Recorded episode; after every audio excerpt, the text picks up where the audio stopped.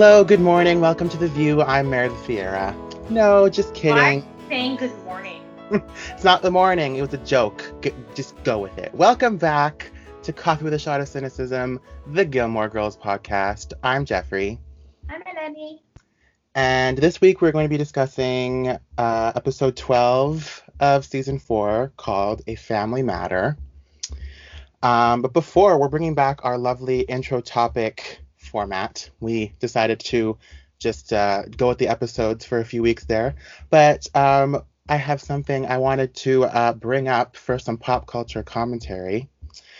Um, so a few weeks ago, I finished reading um, Demi Moore's memoir called Inside Out, which first came out in September 2019, I think it was.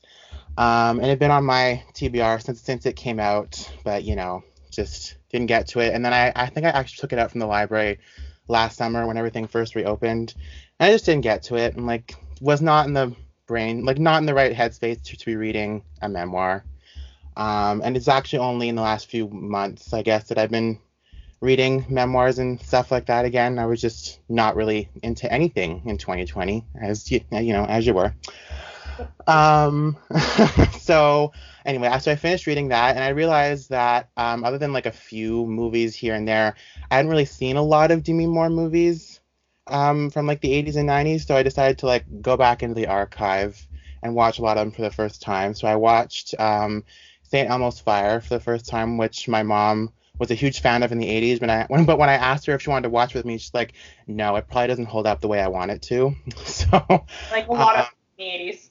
Yeah, and like honestly, this is this, this is what made me think of this and why I wanted to bring it up today was because I feel like Demi Moore is kind of part of a generation of actors from the 80s and 90s where it's like, oh, that probably is that's probably dated, that's probably didn't age well, or like let's not look under that rock kind of thing. Mm-hmm. And I that's what I was thinking about. So I'm like, I kind of disagree, and my whole my whole thesis statement here um, this might incite outrage in you, but I'm thinking like she was kind of the Kristen Stewart of her generation.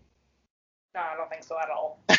like not the Kristen Stewart in terms of like you're obsessed with her because she's hot, but like no Kristen Stewart of like act like in terms of being an in terms of like actress. Okay, so the reason I say that is because the reason I say no is because I, from what I remember, because I've seen I've, I've also seen St. Elmo's Fire. I've seen a lot of um, the old, I guess, old. I mean, they're not old, but you know, older, older, older um, Demi Moore films. I don't think she's that good of an actress. Yeah, so like I'm not saying she's you know an uh, like a four-time Oscar winner kind of actress or anything, um, but like then like that's your opinion, that's fine.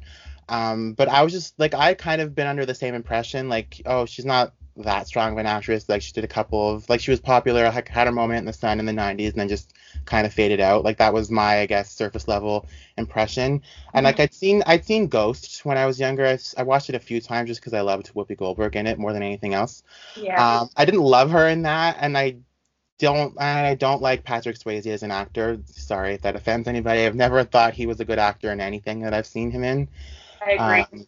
Um, especially, and I, my mom curses my name every time I say it, but I cannot stand Dirty Dancing. Like, I, it takes a lot for me to hate a movie. I hate Dirty Dancing. Like, I do not like that movie. I don't like okay. Dirty Dancing either. It's just I like second Dirty Dancing. it's just like so like and I'm, I'm a fan of cheesy movies but it's just like cheesy to an extent that i can't deal with. And, and bad acting bad direction sorry not sorry. Anyway um but as i was saying i went into the archive of other demi moore movies that i hadn't seen. Specifically i first watched um, after st elmo's fire i watched gi jane mm-hmm. because in the book she talked a lot about how it was like her her proudest like professional achievement and like it didn't really get received the way she had hoped, even though she knew it was like a like a daring, risque role to take. Um, the subject matter would pro- like she kind of knew the subject matter wasn't going to be received the way she had intended it to, but she was at least hoping that like all of the hard work she put into the movie would have been a bit more rewarding, and it wasn't. And so she was talking about an interview she did with someone for a podcast, and she was like, the, the host said, you know, the, the the press was so hard on you back then when that came out, and she's like, I'm so glad that somebody else noticed that was going on, and just like made me think of how okay, just because she took roles like G.I. Jane and also specifically Striptease, which I watched Right. last week and really enjoyed, by the way, Mhm. um, just got me thinking like just the you know the the 90s i guess now in retrospect the like the nostalgic rebrand of the 90s is um like oh everything was so much easier then or things were feminism was on the rise whatever the whatever the case is like we've talked about that in in terms of the context of the book that i've recommended called 90s bitch um that i sent for you for your birthday last year. Yes. um just like i think so I, I think of the 90s in that context in terms of like actually uh, the 90s were not a great time for feminism in terms of a lot of different things. And so like um all of that to say in context of gi jane and striptease both uh, demi moore movies and roles and storylines that were a little i'm going to say ahead of their time and i understand why that like why the plots would have received mixed reviews but I just don't get why they attacked her acting and her like her dedication, not her dedication, but her just. They, I don't know why they attacked her so much. You know what I mean? So I think um, that's not new. no, it's not. Um, I mean, in terms of in terms of attacking women for taking roles that we've seen that that we the audience deems ridiculous, hmm um, I think women get a lot more shit for it than men do. Oh, for sure. Like how many shitty films? I'm gonna take my favorite example, which is Adam Sandler. Yeah. Who the fuck keeps giving Adam Sandler money to make these goddamn films? It's. I mean, it, it's been a few years, honestly. So I think. I think the industry is like. but I mean, it's an easy example to pull because for for a while, for like a decade, he would release a film a year that was just bullshit, Yeah. and everyone was just like, yeah, that's Adam Sandler, but nobody like shits on him. No. Whereas an actress will take a role that maybe okay, maybe isn't the best role, but you know, it's a way to pay the bills if they're lesser known, for example, or you know, it's something that they think is I don't know, for whatever reason that they want to take the role. It's not for us to judge either, right? Mhm. And then their name gets dragged through the mud in the press because it's beneath them. Yeah. You know, it's not as intelligent a film as I don't know, people think that they should have been. I don't know. Everyone has a fucking opinion when a woman does anything, literally. Um, so it doesn't surprise me that.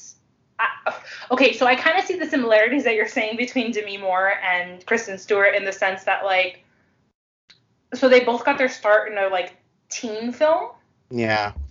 and weren't really taken seriously because then took on roles that were um, deemed beneath them, I guess. Yeah, or like not like beneath them, but also just like more mature and like maybe subversive and just a little out there.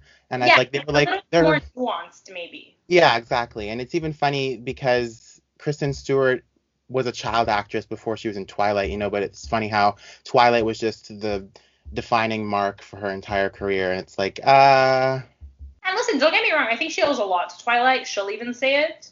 hmm Um, I think so. Robert Pattinson says it all the time that you know without Twilight he wouldn't be where he is today.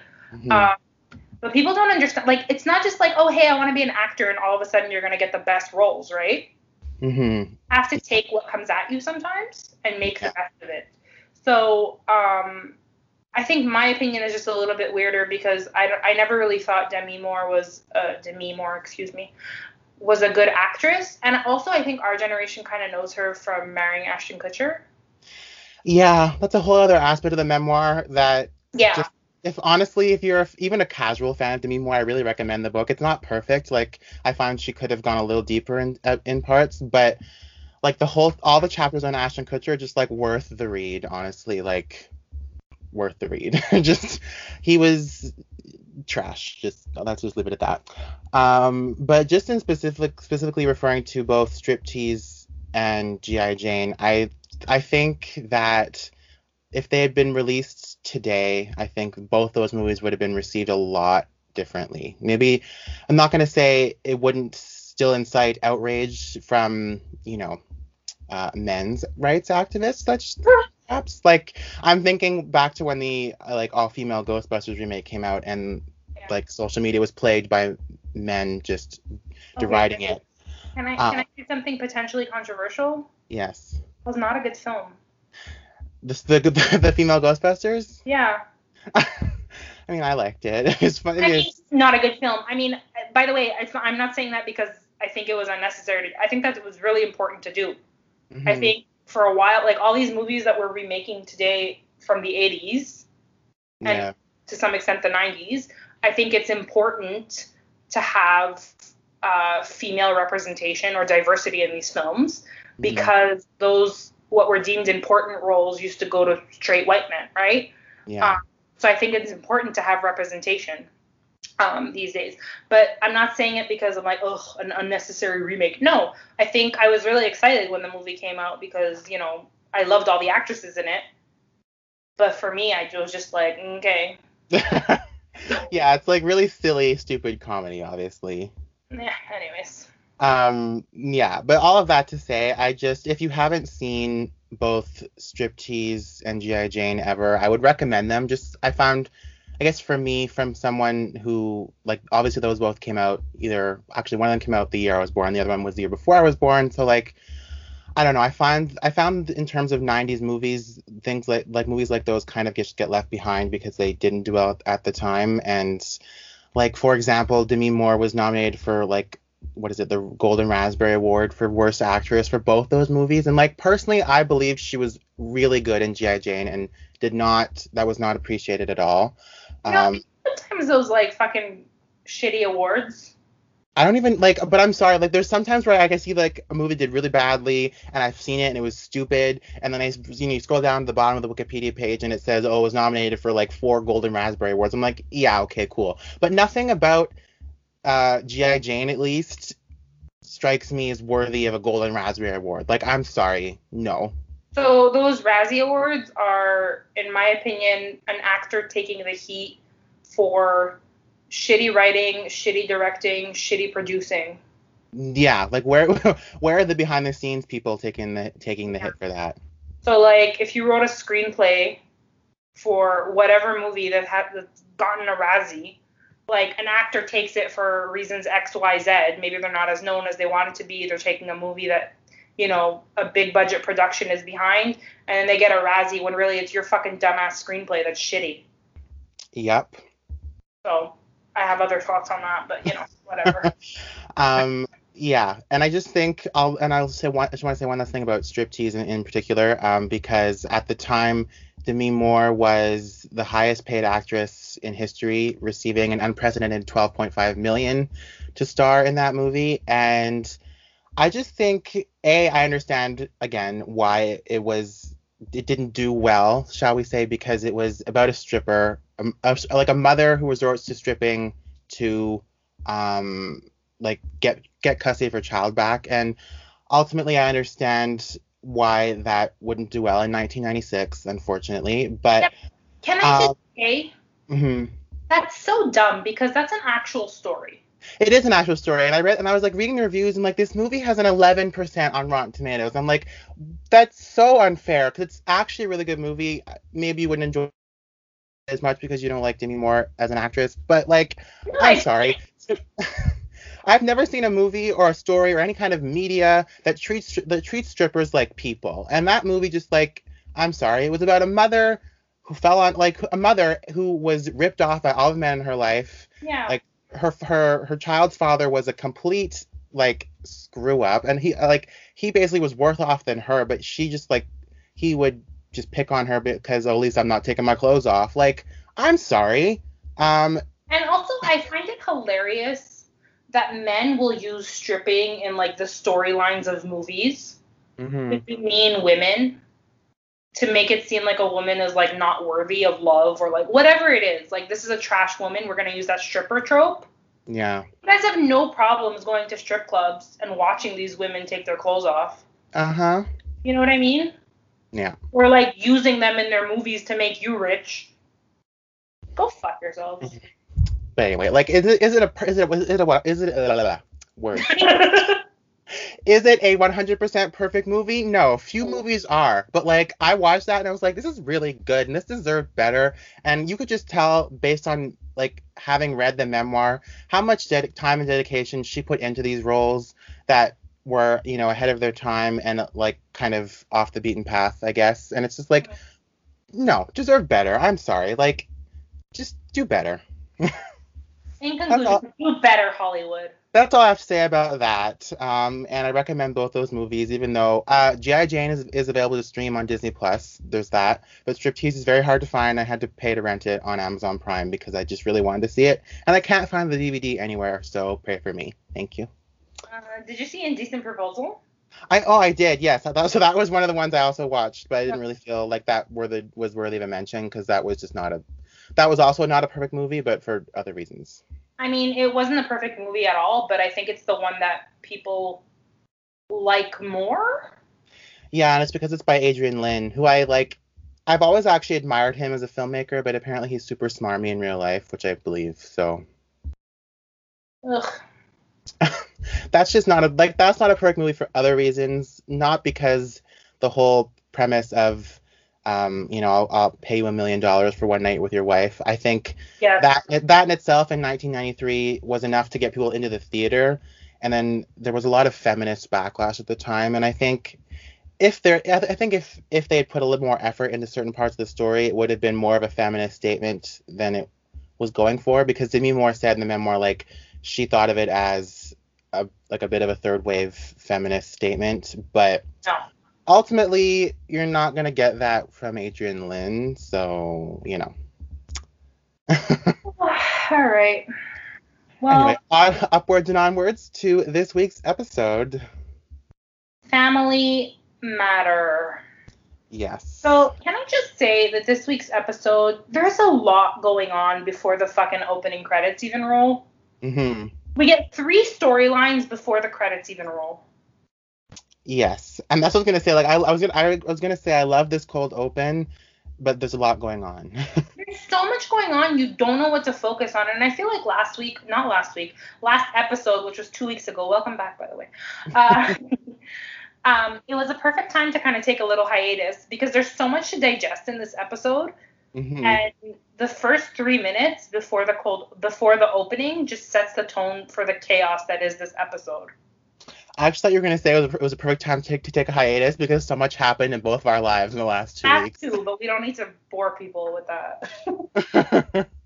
Um, so three things that happened in the first three minutes. I mean, two of them will kind of overlap. I don't know. So first, we we find out that Lane has been crashing with Rory at Yale. Mm-hmm. Um, then there's the mystery woman at Luke's. Mystery woman. Mystery woman who we find out is Liz, but in the opening, it's like, who is this woman? Mhm. And the third thing that's not really a third thing, but whatever. Um, Jason's coming to town to Stars Hollow, and Lorelai's kind of hiding it from Luke. Oh, actually, I I thought you were gonna say the third thing was Paris and what's his name. I'm over her. I mean that was part of it too because uh, yeah, Rory was definitely part of it for sure. But I mean, in terms of, it's not that I'm over her. We're obviously going to talk about it in this episode because it's really a pivotal episode in her relationship. But I'm just like over her. yeah we're gonna More so that I, I just don't get it. I don't get it. okay we'll put a pin in that and come back to it. put a pin in that. So um, I first want to talk about Lane and Lane's situation Okay. um, because I think I was once again very disappointed. I was gonna say like Lane's situation was in this episode for a hot minute even. Yeah, well, that's why I want to talk about it first because number one, there's not much to talk about. I was expecting so much more from the fallout. hmm Um, and number two, um, there's there's a moment where I think Rory and Lorelai are kind of at odds in the beginning, Yes. and not like in a traditional way of like, oh my god, they're arguing because they're having a disagreement. It's more of like it's more a subtle thing where Rory's kind of taking Lane's side and Lorelai's not maybe taking Mrs. Kim's side, but maybe understands the parental side a little bit more, right? Mm-hmm. in a way that Rory can't begin to fathom because she's not a parent. Mm-hmm. Um, and so Lane is crashing at Rory's, and Rory says that she's very mad at Mrs. Kim. Um, and you guys all know how I feel about Mrs. Kim because I kind of went off last episode. um, but I, uh, as much as I, as much as I hate that what Mrs. Kim did, Mhm. obvious from the way I went off, I can understand that it couldn't, it wasn't prob, it probably wasn't easy for her Yeah. to go from, you know, living with your daughter, your teenage daughter, who you thought was following your rules and whatever, and like living the life that you wanted for her, to now living alone, eating all your meals alone, not speaking to anyone, Mm-hmm. you know? And then as soon as I start thinking that, I'm like, well, fuck you. That's the choice you made. Yeah, it's it's a complicated situation because I. because I see what like I see why Lorelai immediately sympathizes with the mother. You know, like with just it wasn't probably wasn't easy for her to have to make an ultimatum, even though we know that ultimatum was bullshit. It's just like it's hard to obviously realize all in like all at once that the like the the the vision the version of the dot what am I trying to say the the vision you had for your daughter is dead I guess you know Yeah. I think it's I think I it's a it's a it's a grieving period for Mrs. Kim. yeah Is that is that a good way to put it? I don't know.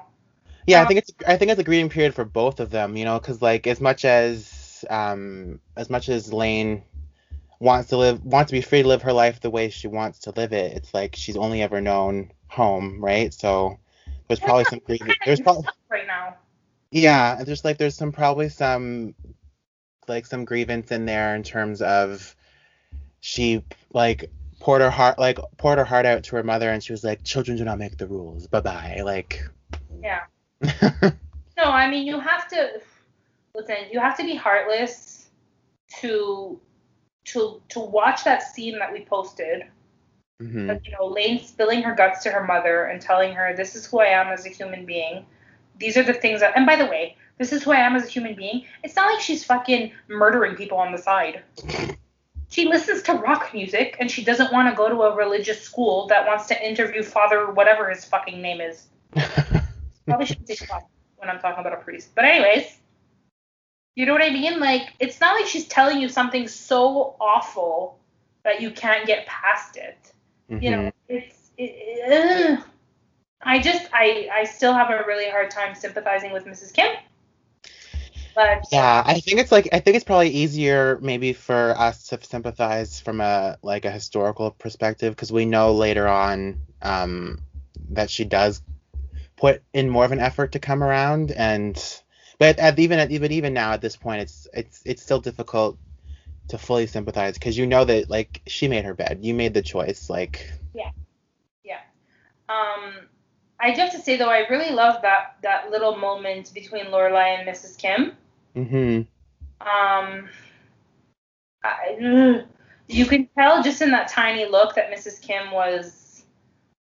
I don't know if it's worried, but like, yeah, maybe it is worried. Worried about where her daughter is right now, even though I kind of kicked her out. I still, she's still my child, and I want to know she's fine, right? yeah And that's the that's the thing that Lorelai kind of grasped onto. Like, no matter what's going on with your kid, um, you still want to know that they're okay, even though you're mad at each other, and even though you're not speaking. I want to know that my child's okay. So she kind of mother to mother gave her that, you know. Which is ironic because I wonder if um, when Lorelai chose to to leave home, do you think she do you think um, she offered the same kind of olive branch to her own mother to let her know, hey, I, I have to leave, but I'm this is where I am and I'm safe. Like I No. don't think. Absolutely. But I think that's just Lorelai being Lorelai. Yeah, and maybe because she went through that experience, she knows. I mean, I don't know. It's hard to say because she still holds that grudge over her own parents. But maybe she thinks in some, in some place in her heart that mothers deserve to know where their children are. Um, my problem with Lorelai is that, among many problems, is that I think, and I've said this before, I think she's incapable of seeing her mother in the same way that she sees other mothers. Yeah. So the sympathy that she shows towards Mrs. Kim in this instance, I don't think, I think she's so blinded by rage still for her parents, but she's incapable of seeing Emily Gilmore as a mother and not Yeah. as an authority figure. You know what I mean? For sure. Like growing up, this was Emily Gilmore, my authority figure, never really my mother. So I think it's harder for her to kind of relate and put her mother in that position. Right. Yeah. I think as we grow older, we all have these moments where we're like, wow, shit, my parents are not just my parents, they're human beings, right? Yeah. I've definitely had those moments before where I'm like, my mom is a my mom is a human. my mom is her own person. Like her whole identity is not just being my mother, right? Mhm.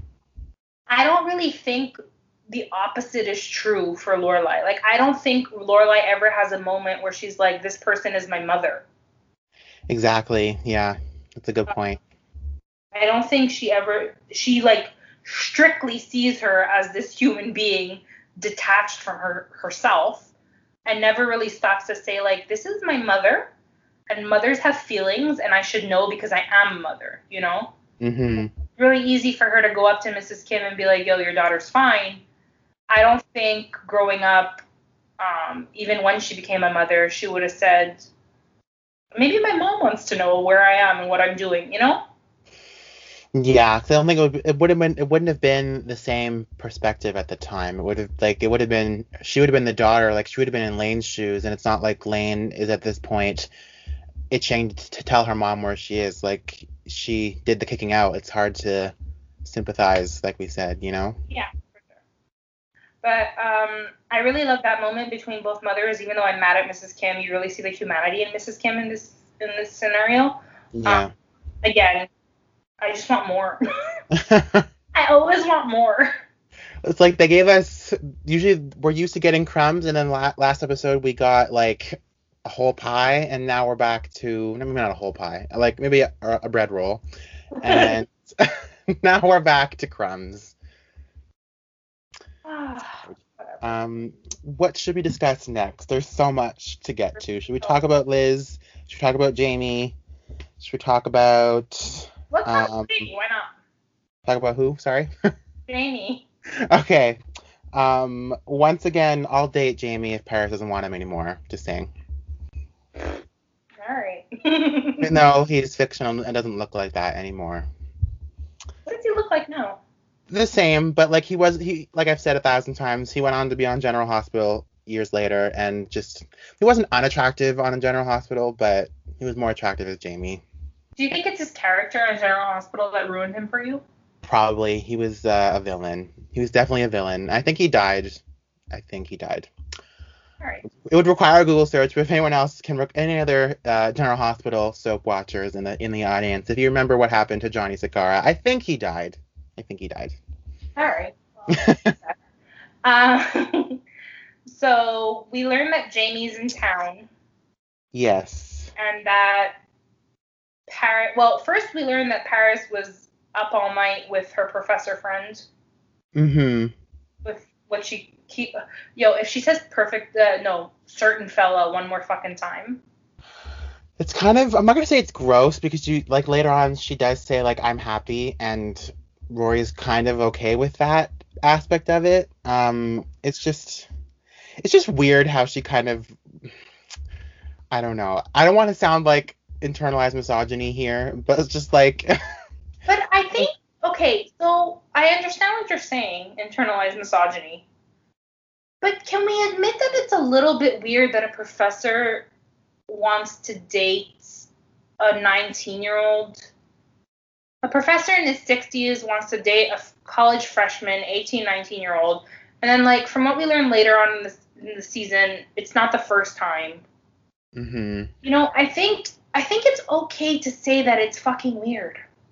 Yeah, I was gonna say like I just think it's weird for either of them to wear it as a badge of honor. Like, ooh, do you wear Jamie as a badge of honor? No. So why would you wear? But I think it's different for Paris because, mm, how do I express this? I think Paris is just genuinely wanting to share this with her friend, hmm with Rory, but kind of knows Rory's grossed out or creeped out or whatever like you want to label it. hmm But it's her excitement over, you know, what she thinks is a new blossoming relationship, right? Right.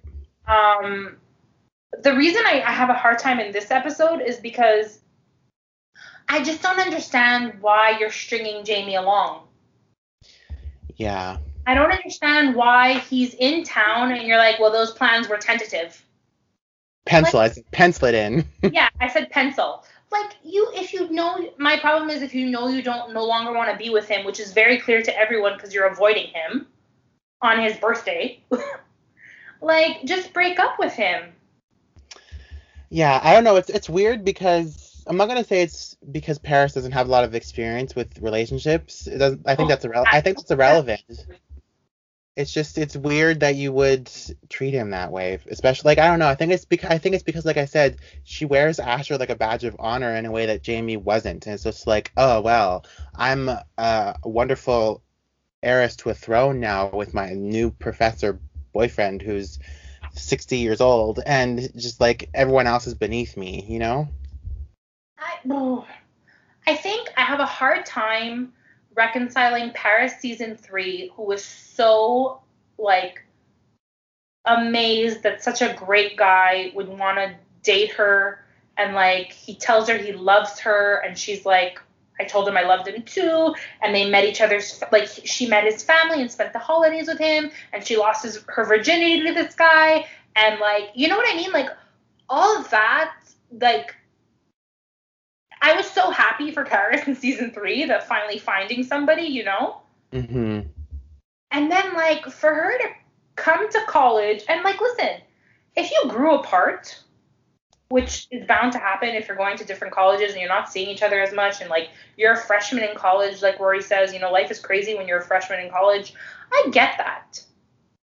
But i think for me like it's hard because you have such a great guy your own age and what is it about this new guy? Is it is it the power dynamic? Like i don't understand it. I really don't. And we don't and from what i remember we don't get too much in terms of the power dynamic between asher and paris later on. So it's kind of a question mark. It's I mean, like it's left up it's mostly left up to the imagination i think. But i don't think it's it's it's wrong to leave it up to the imagination because we can all kind of understand like i'm sorry a romance between a professor especially a male professor an older male professor and a younger female college student that's not new right we all know how this story ends. Yeah. And we all know that usually it's a pattern. Yes. For male professors, right? Mm-hmm. So like I uh, so as much as I don't think like listen, I don't think he's taking advantage of Paris. I think Paris knows exactly what she's doing and what she wants. But at the same time, I don't think it's fair to say that he's not taking advantage. He is yeah. still a college freshman who's imp- impressionable. Exactly. Like that's all I was gonna say to that was you know just hashtag times up. Like I don't know. It's just such a gross scenario. I'm like it's you like that's what is difficult for me about storylines like this. And then this obviously was light years ahead of like stories like My Dark Vanessa or any books like that, you know. But it's just like no, I'm not saying this is a My Dark Vanessa. Like that's no, I'm not. And wasn't. I don't think it's that either. It's just that it's it's hard to digest it when you look at it through that lens because you think of it as yes, Paris knows what she wants, she's not being taken advantage of, but it's also like she's 19 and he's 60. Like that's that's not okay on a lot of levels, even if it is consensual and she's in, in control. You know, it's it's there's a lot of different dynamics that aren't really explored on the WB and Gilmore Girls. You know, like. I think like you said, it's light years ahead of its time. Mm-hmm. But I think because it was so ahead of its time, there's so many things that they couldn't explore with it and couldn't go further with. Do you know what I mean? Exactly. I think that's and I think that's why maybe it was a lot of it was left up to the imagination. Yeah. All I know is that like if I, I'm I'm I remember even back then being aware that this wasn't gonna end well and feeling icky about it even back then. icky. icky. and even now, I'm like, oh, I hate this part. Yeah, because it's just there's a lot. Like I said, there's a lot of different. Not only just the power dynamic between the man and the like older man and younger woman. It's just like there's a bunch of other dynamics to consider too. Like just because she's in con- like she thinks she's in control like is she in control like it's That's the thing. A lot of a lot of younger women who enter relationships with like a power dynamic oftentimes say like, no, this is completely consensual. I am completely in control. Like I don't do anything I don't want to do. But the problem with that is like, I'm not saying all relationships with an age gap, but one where there's a clear authority figure hmm and an authority figure who has like control of your grades kind of thing. yeah It's just like you may think that everything's fine, but it's not fine, honey. yeah like Like no, Mary, no. I don't know. I don't know what else to say. um i think we can leave that at that I did, uh, for, like not for Asher or anything, but I do think the way that Paris broke up with Jamie was heartless. Yeah And there are times, and I've said it before, and I'll probably say it again as the season goes, as the series goes on. There are times where I really admire Paris's bluntness. Bluntness. I don't know if I said that right. um, oh my god what was that sound I'm so hot. Okay. Um, there are times where I really, really admire Paris saying what she feels, just, you know, saying what she means, being blunt, telling it like it is. This is not, this is one of those times where, like, you know, let him down easy, yeah which is just, I know it's not in Paris's wheelhouse. But my God, you broke up with him like that on his birthday.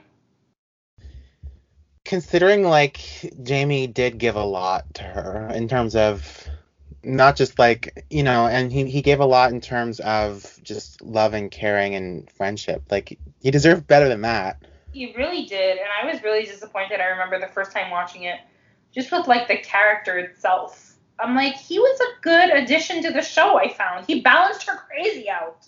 yeah and i wish we'd like i don't know maybe like in a perfect world he like jamie went to yale and then we could have seen this relationship between them play out more but i guess the writers were like nope let's do this professor student thing I still, I, I still to this day don't understand the logic of taking it in that direction.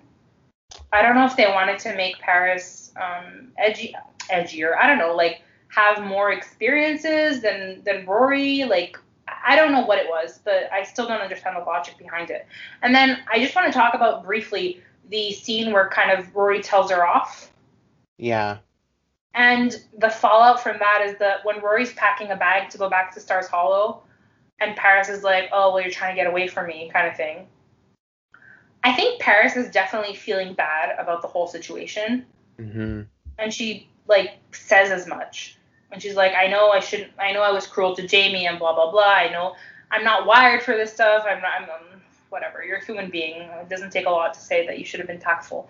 But um, I think what bothers her the most in this whole scenario is that Rory's disappointed in her.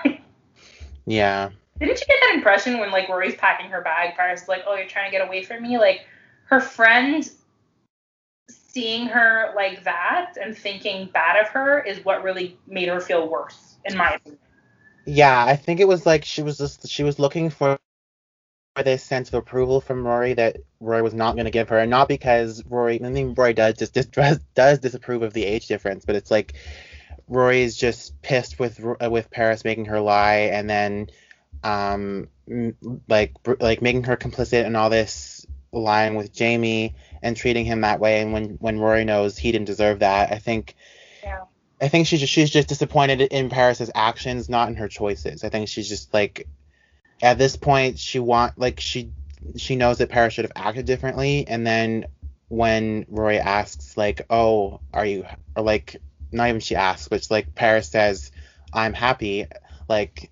Rory's fine with that. Like Rory isn't isn't asked like Rory isn't I just want you to like Rory isn't questioning her happiness. She's just like, stop making me lie and stop treating good people like shit. Yeah and honestly, I think I think Paris is more upset with the fact that Rory is disappointed in her than Jamie.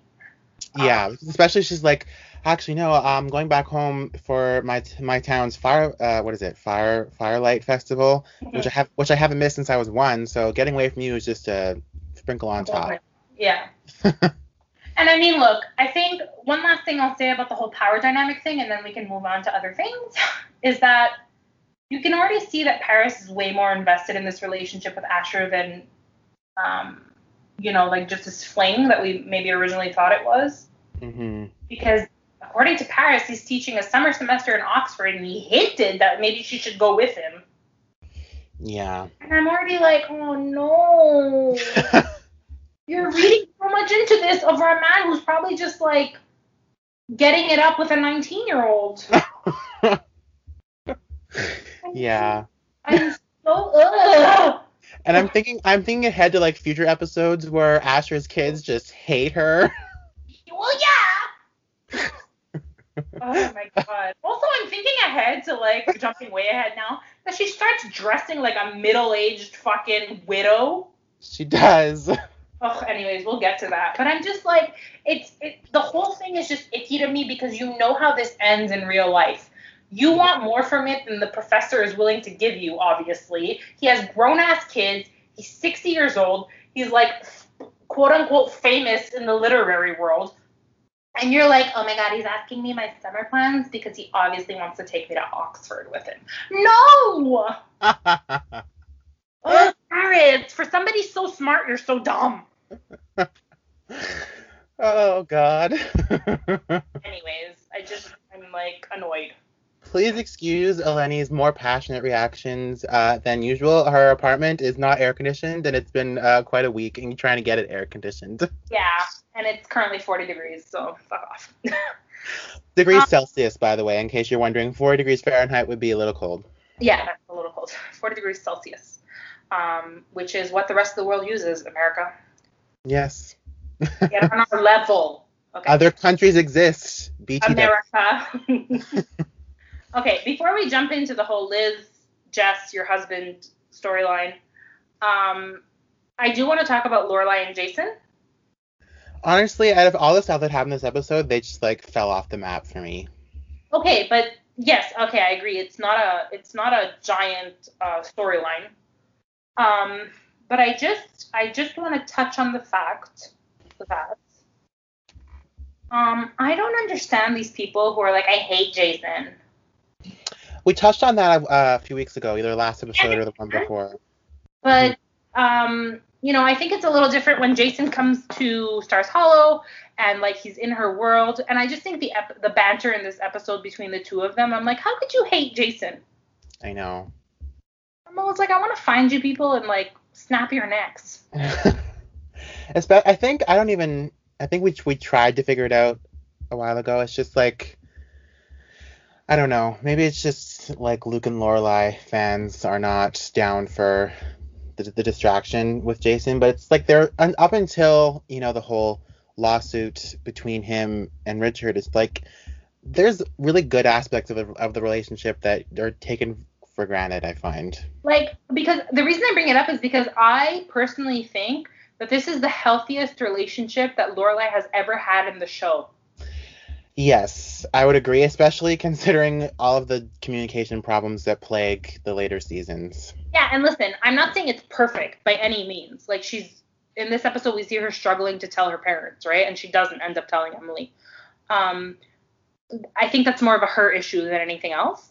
But I don't understand how you can. I no, I understand being a Luke and Lorelai stan, hmm 100%, because I also think that they're endgame. But you can't look at this relationship up until the point exactly where he's suing her father. You can't, which by the way, not even his fault. But anyways, moving on. you can't look at this relationship and be like, oh my god, awful. No, it's No. the healthiest relationship she's ever had. Yeah, and I think like I I think like I said, the the healthy aspects of the relationship just get um glossed over m- much more easy much more easily because everyone's just like, oh my god, like in Lorelai, it's happening. Yeah. Put it this way: she was willing to marry Max, Ugh. and Max had like that relationship was shittier than the one she has with Jason. You know what I mean? And people don't people don't hate Max as much as they hate Jason. Exactly, and I don't get it. I really, really don't get it. Yeah, so please, um, if you are not a huge Jason fan and would like to give voice to some of the questions that we're asking, uh, please let us know. Please get in touch. But don't be annoying about it. yeah, don't be a dick. Um, I also think that scene where Luke sees Jason and Lorelai in the car together and gets really like not upset but bothered by it. I think that's really telling. Yes. Because listen, as if we already didn't know that this marriage with Nicole is a shit show. Like you're clearly not in love with Nicole when you're sitting there like staring longingly at the love of your life yeah. Also, if I haven't already mentioned, which I have, haha, um, Nicole is where absent. We don't see her ever, like once. Blue moon. By the way, if you want to make a marriage work, maybe you guys should live together. maybe you should. Maybe you should like see her once. Maybe yeah. Maybe you should be like, oh, I'm not spending the night there. I'm going to live with my wife. But anyways, whatever. Fuck. Uh... Fuck Nicole. Okay. okay. And now the highlight of the episode. Yes. Um, the mystery woman that Luke was talking to in the mm-hmm. beginning of the episode. Mm-hmm. Boom, that's his sister. Yeah, I, I actually thought you were gonna say the highlight was the return of my husband, but I think that's actually more of the highlight. Storyline, you ding dong. I know, same storyline, but actually his return is more of a highlight of next week's episode. So buckle up for that. Okay, you're just gonna really. Um, Too hot to deal with you today. no, okay. So I have a question for you. Yes. Um, so when we find out that it's Liz, mm-hmm. it's his sister, is she what you like the first time you watched it? Is she what you thought she was gonna be? Um, the first time I watched, I was like not surprised that she had this like hippie-ish swagger going on. Like not yeah. maybe like hippie-ish, but not in a cool way. Like she's no, like, a, like a vagabond wanderer, but doesn't have her shit together. Yeah, like uh, like ragamuffin was the word I was looking for. Um, in terms of somebody's been watching The Real Housewives of Beverly Hills. Actually, no. oh, all right. well, it's funny. I was because I'm right now. I've moved on to another memoir by uh, Julianna Margulies, and she was she described her own mother as having a ragamuffin um, vibe. So that's where I got the word from, just in my head. um, All right.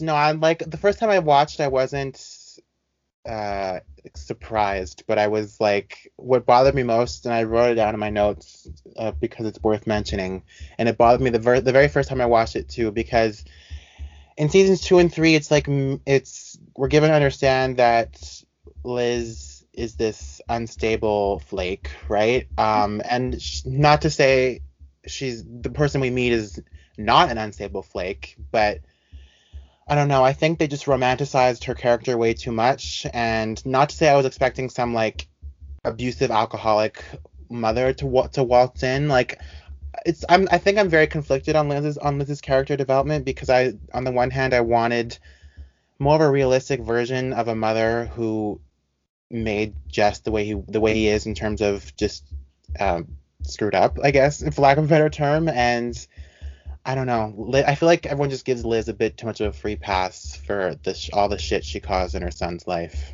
Yeah. So I um I agree. no, I just think yeah, exactly. We we the the small insights that we get in season two and three make us think that this woman is really um like really doesn't have her shit together. You know what I mean? Um and maybe like you said yeah not abusive but maybe you know like lacking in emotional intelligence and can't raise her kids right and you know um jess is the way he is for a reason right? Um and listen it takes a special kind of person to ship your kid off to your to your brother's house because you can't handle him you know yeah, and like the but even then, I'm feeling like even that because we we got that insight in season two, right? It's like that Liz couldn't handle him, or like I think it's more that like Liz didn't want to, like Liz just was like, eh, I don't want to put it, I don't want to put in the effort, and she's like, oh, I thought you'd be, I thought you'd be you'd be better for him than I was, um, and Luke says, no, I tried, you gave up, like yeah. she didn't try, she just she didn't put it in. I I would I would believe even though we don't see it, it all happened off screen and in backstory, like I would still argue that Liz didn't try. Liz was like, oh, difficult. My big brother will save the day like he always does. Yeah, I um no, I agree with that completely. Um, I do think their conversations are really interesting though. Mm-hmm. Um, that conversation that they have upstairs in his apartment is really telling in that um like he alludes to her screw up past, right? Yes. Like, oh, let me guess, you have a new boyfriend, you know? Oh, and now you have a new job, you're getting your life together. So we can you can see what role kind of that Luke played in her life, right? Like her big brother, her protector, always there to pick up the pieces when her life was screwed up. yes. Um, and she's screwed up a lot. Um, just from the snippets that we get from from Luke, right? Um, and that could be really tiring on a family member. Like Yeah. always there to pick up your fucking screwed up pieces, that could be so fucking tiring. So you know what? Sometimes like I understand why Luke is bitter.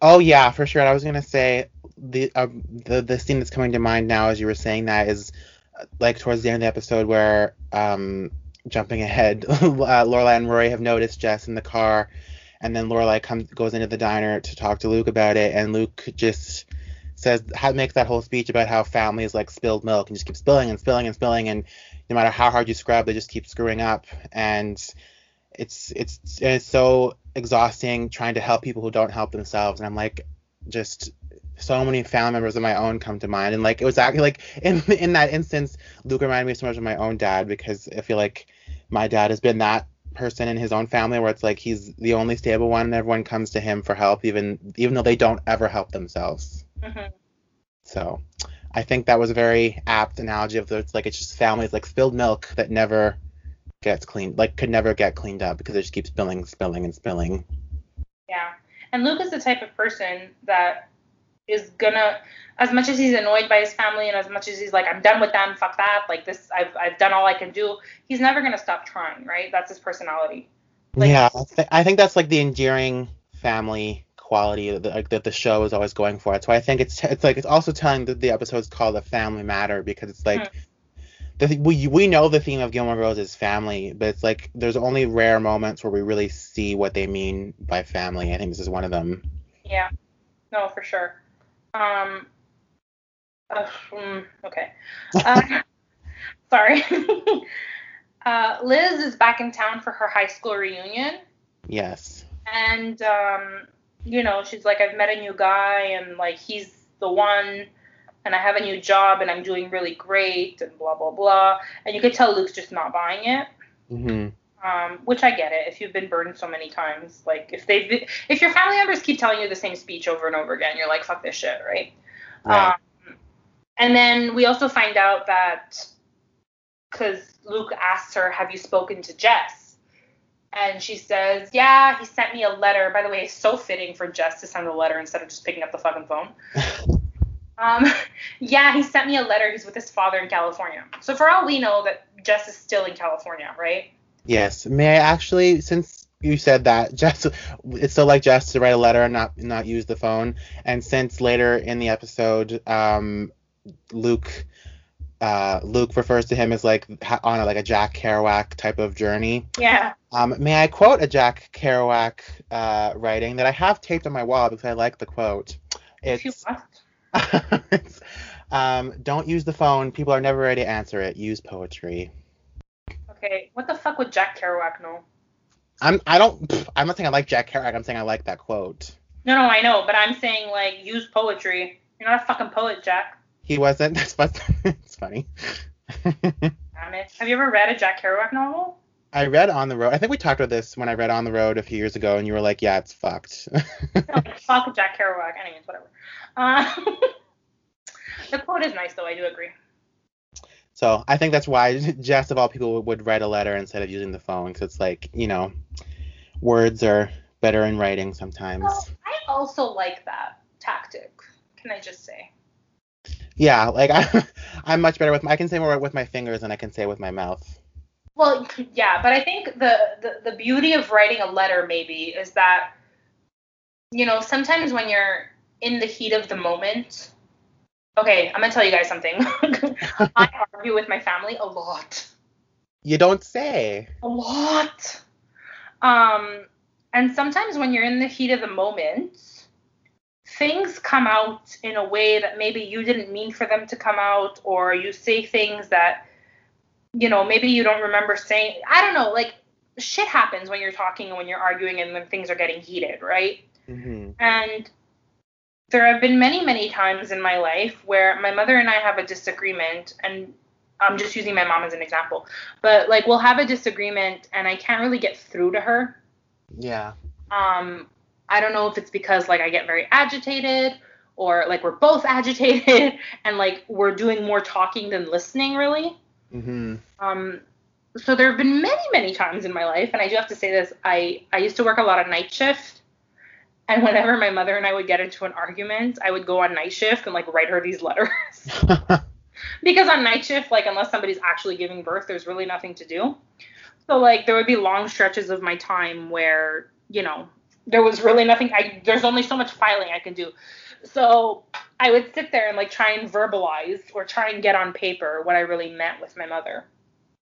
And I think writing a letter or just getting something down on paper really um, it helps you really stop to think and really process what you're feeling too mm-hmm. because anyone can just blurt out anything right Yeah. Like it's so easy for me to go like oh fuck you. Yeah. you know? Like my brother or whatever. You know what i mean? But the anger behind the fuck you is what you really need to be verbalizing. Yes. Um, so I like the fact I like the fact I like in my head thinking of Jess like sitting down and actually writing to his mother and be like, listen, we're never gonna under- we're never gonna know the contents of that letter. Maybe it was just like mom with dad bye. You know? But in my head, in my Valentina fantasy, I enjoy thinking about just like actually sitting down in California and being like, I came to see my dad. Um, I'm okay. Like I'm in California. Maybe saying like I left Luke. I feel bad. Like, you know, like I don't know. Jess Mhm. would be good at verbalizing that, right? yeah. Um, and maybe it was um, and maybe I don't know. Maybe along the years he said things that he needed to say of like you were a shitty mother.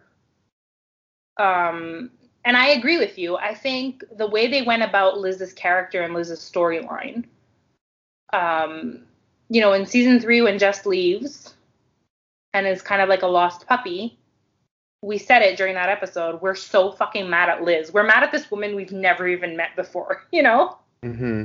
because she's done clearly so much damage. She doesn't want him to come home for Christmas. She ships him off to her brother's house. She doesn't give a fuck that he's flunking school. Like, you know what? All these things. And she's made him feel like really unloved. Yeah. And I'm like, fuck you, Liz. And like, this is the first time I'm meeting her. So, like, I also have a problem with like now introducing this really bubbly lady who like hid pot in her dad's thing, you know? Mm-hmm. and like is talking to her brother about finding a new guy who could be the one when he's clearly still trying to process what happened in this like before summer ended with having to kick his nephew out um and feeling like a failure as a father figure you know? Yeah.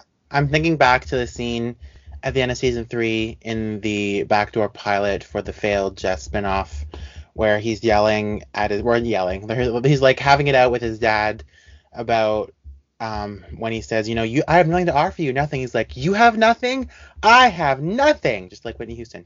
Um, and he says, you know, a bunch a bunch of things he says, and then he says, my mom's a whack job. yeah It's just like the person we meet, I don't think meets all of the stuff that Jess alludes to in seasons two and three. I'm like, that's why I'm disappointed. Is I didn't even think of it, the layers of, of the things you just said of how she didn't want this for him, she didn't want that. Like she just kind of cut him off emotionally. And I'm like, oh, okay, great. Now we meet some bubbly, effervescent ragabom. What did I say?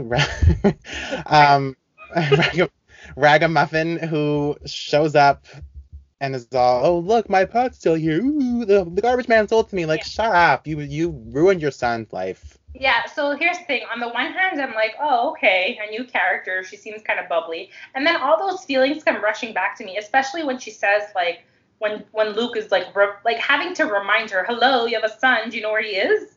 hmm He's fine. He's with his father in California. And then, yeah, and then I was like, you know what, bubbly lady? Fuck you. she You sells bubbly bu- she, she sells bubbles.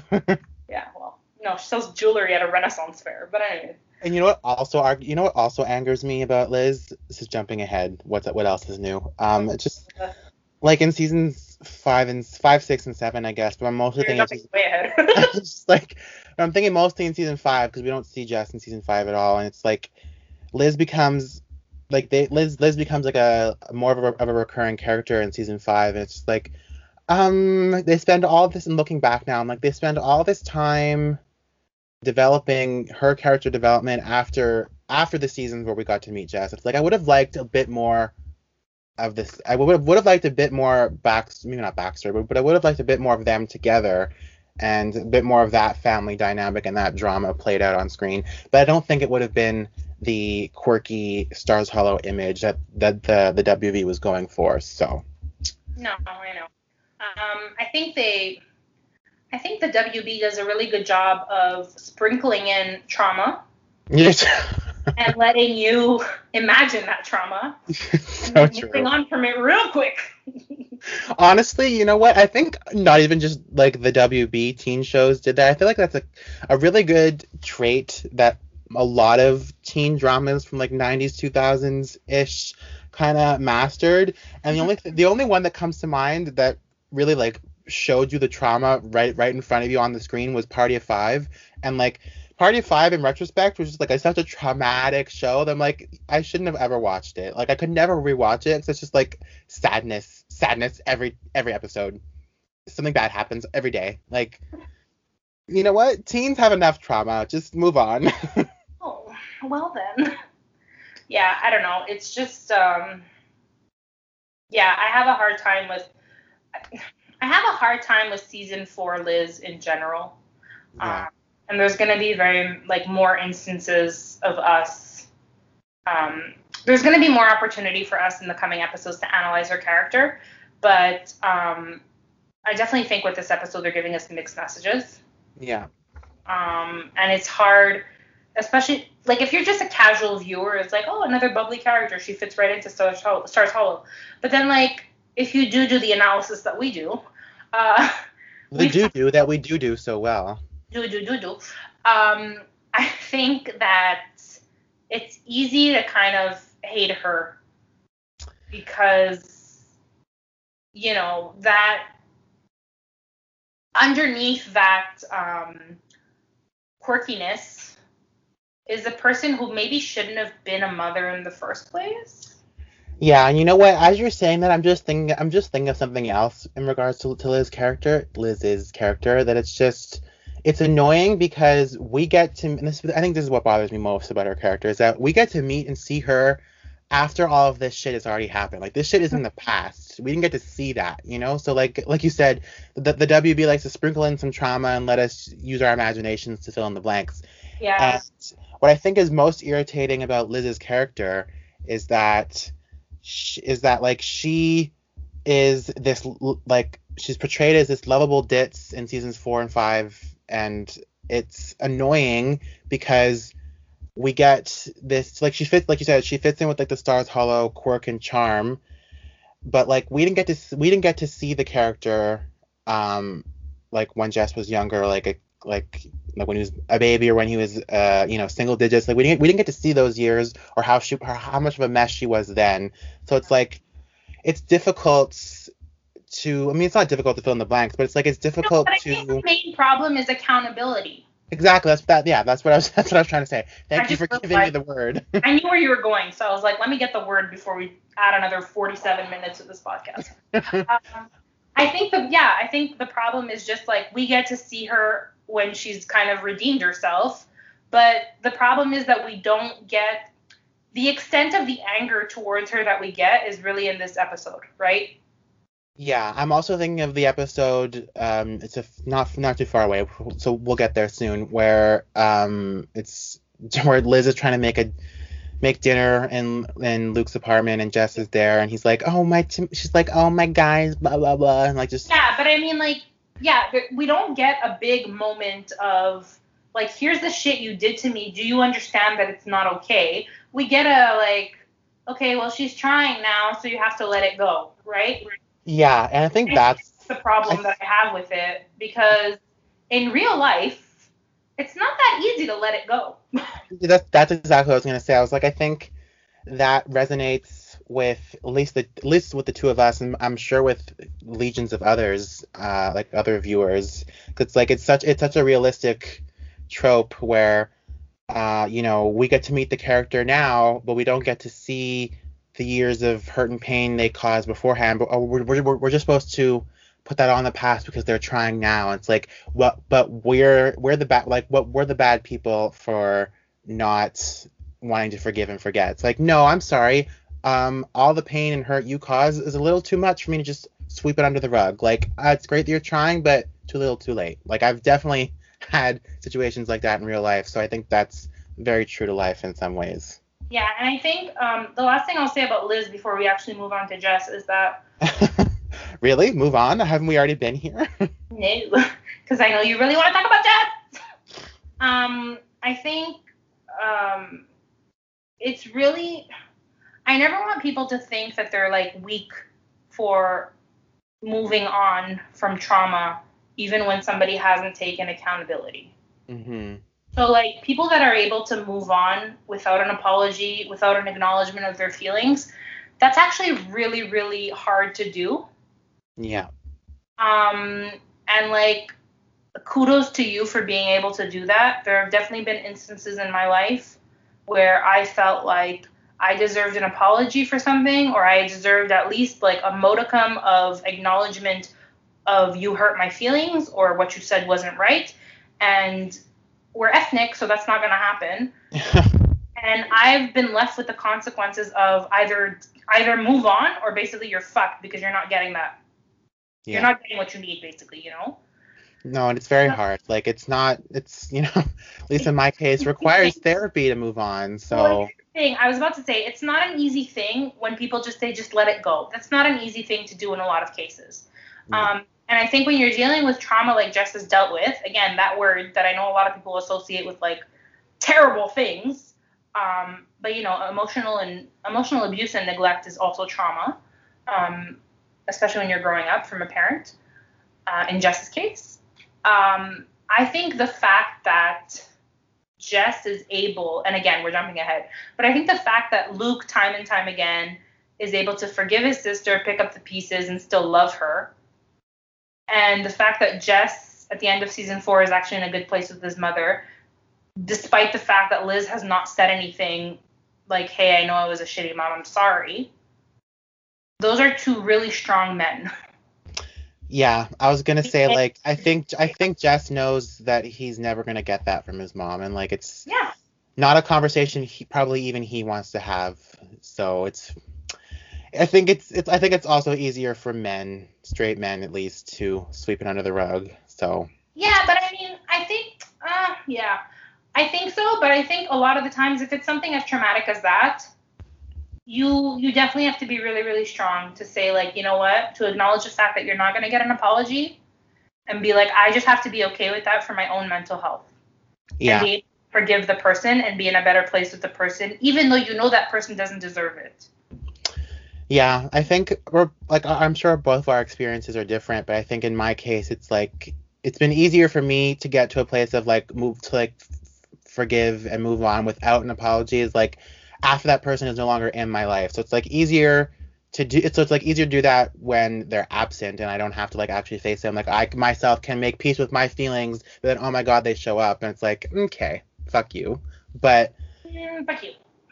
um so like I don't personally I've never yet had an experience like where I've had to like had like had such traumatic uh, such such a traumatic experience with like a family member shall we say and then I've had to still see that person every, like every so often like I haven't really had that any any family members who I've you know had falling outs with it's like they're out of like they're out of my life and like I'm left with the feeling of oh I'm still angry I still carry around this this hurt and this pain it's like I have to make my own peace with letting go of that but they're already out of my life, so it's like I'm not going to be able to make peace with them in person. You know, it's like I have to just kind of you have, you have to like fill in the blanks again for yourself, yeah. and that's you, you basically have to be okay with you at that point. Yeah, and like uh, can speak from personal experience. That takes a long time, and it's very the the work the, the work in therapy, at least in my case, takes a long time, and it's uh, not easy. It's very emotionally draining. It's very it's expensive.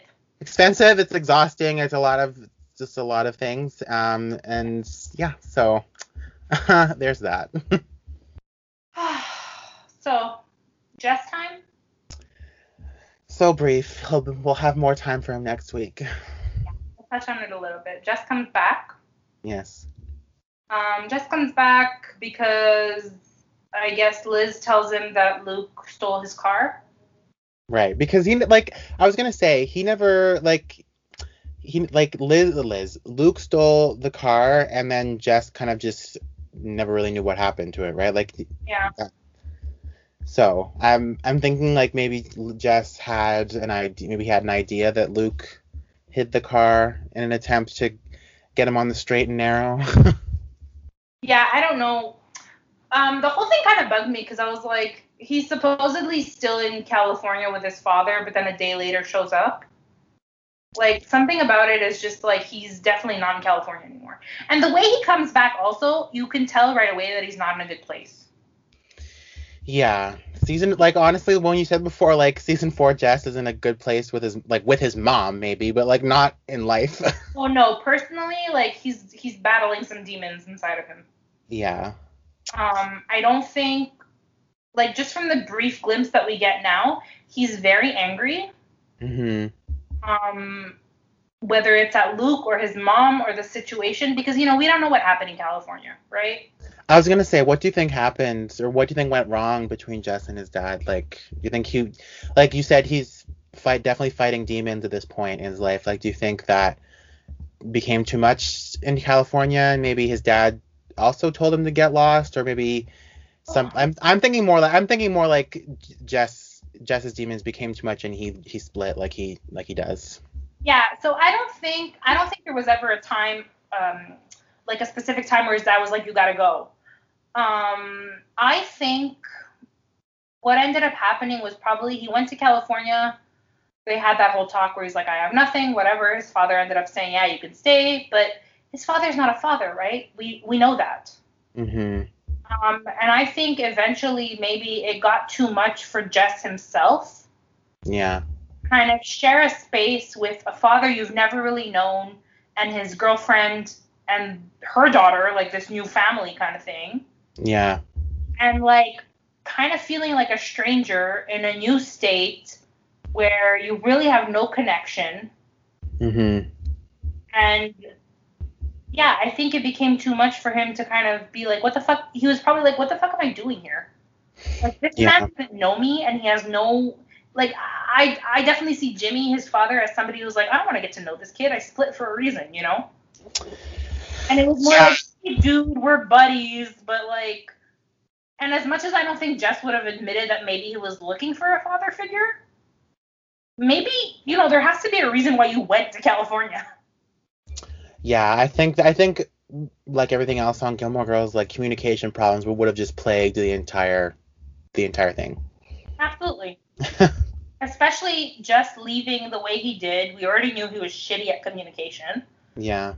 Um, I think what probably happened is maybe he was in California all this time, but I think what probably happened is that Liz ei- either called him or let him know that like, hey, I'm in Stars Hollow, and I don't even think she explicitly told him about the car. No.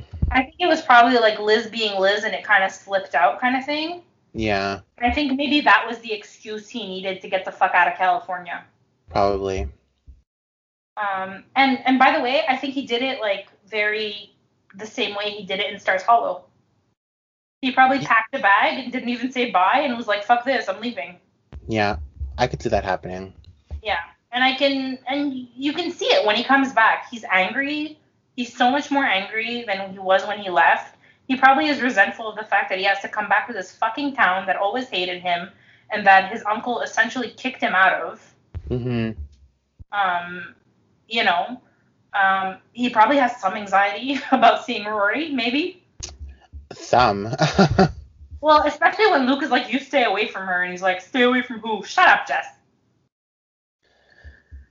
yeah, I think I mean we'll leave it we'll leave that for next week actually. We'll just Yeah. we'll leave But that. already the five minutes that we see him, I'm already like, "Oh no, no, no, no, no! Something went terribly wrong in your life."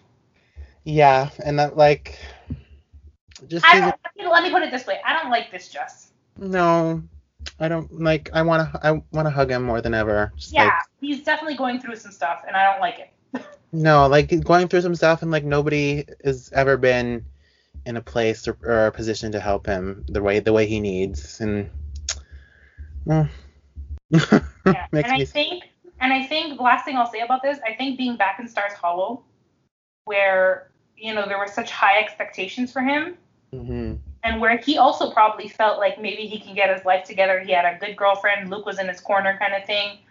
Um, I think just being back there is giving him so much to think about, Yeah. and it's too much for him. And I think probably that's what sets off. I mean, we um, okay, I'm gonna probably leave that for next week too. But I think I'll just say the events that take place now and in next week's episode, I think maybe unleash another do- another another door open full of demons Yeah. that kind of make make him even worse. And it's just like by the by the end of the season, I think everything is just bad. You know. It's let me just say this: season four, not a good season for Jess Mariano. No, unfortunately. Um, no. As much as whatever, you know, we say it all the time. We're rooting for Jess, and we understand the shit he's been through that's made him the way he is. Not a good season for Jess. Not a good season for Dean either, but for other reasons. Dean, why you bring him up? We were having such a lovely conversation. Shall I uh, embrace my inner Brittany on X Factor? No, no, no, No. no, no, Um, no. no, no. All right, so I think we can end it there.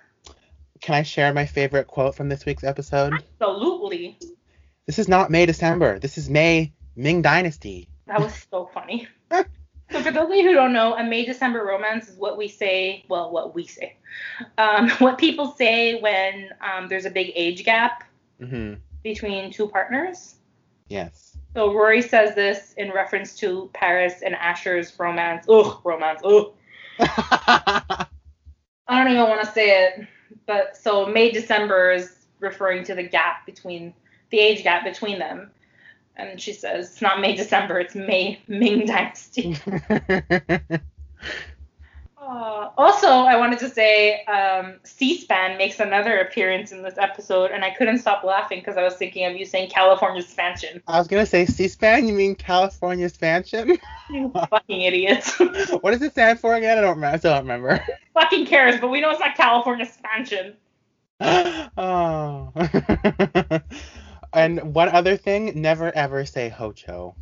Oh my god, or Froyo. I don't. I don't. Really, I'm indifferent to Froyo, but never say never say Hocho. Yeah, so I think Froyo is much more mainstream than Hocho. never, never say No. that. No, that's not a thing, guys. Have you ever heard anyone other than Lorelai say Hocho? No. then it's not a thing. Where can they find us, Jeffrey? Um, they can follow us on the socials on tweeters at Gilmore Podcast, on Instagram at Gilmore Girls Podcast, and you can email us should you feel the need, gilmorepodcast at gmail.com. And we will see you next week where we uh, unravel just a little bit more. Because that's what we do best. Haha. Thank you for listening. Bye.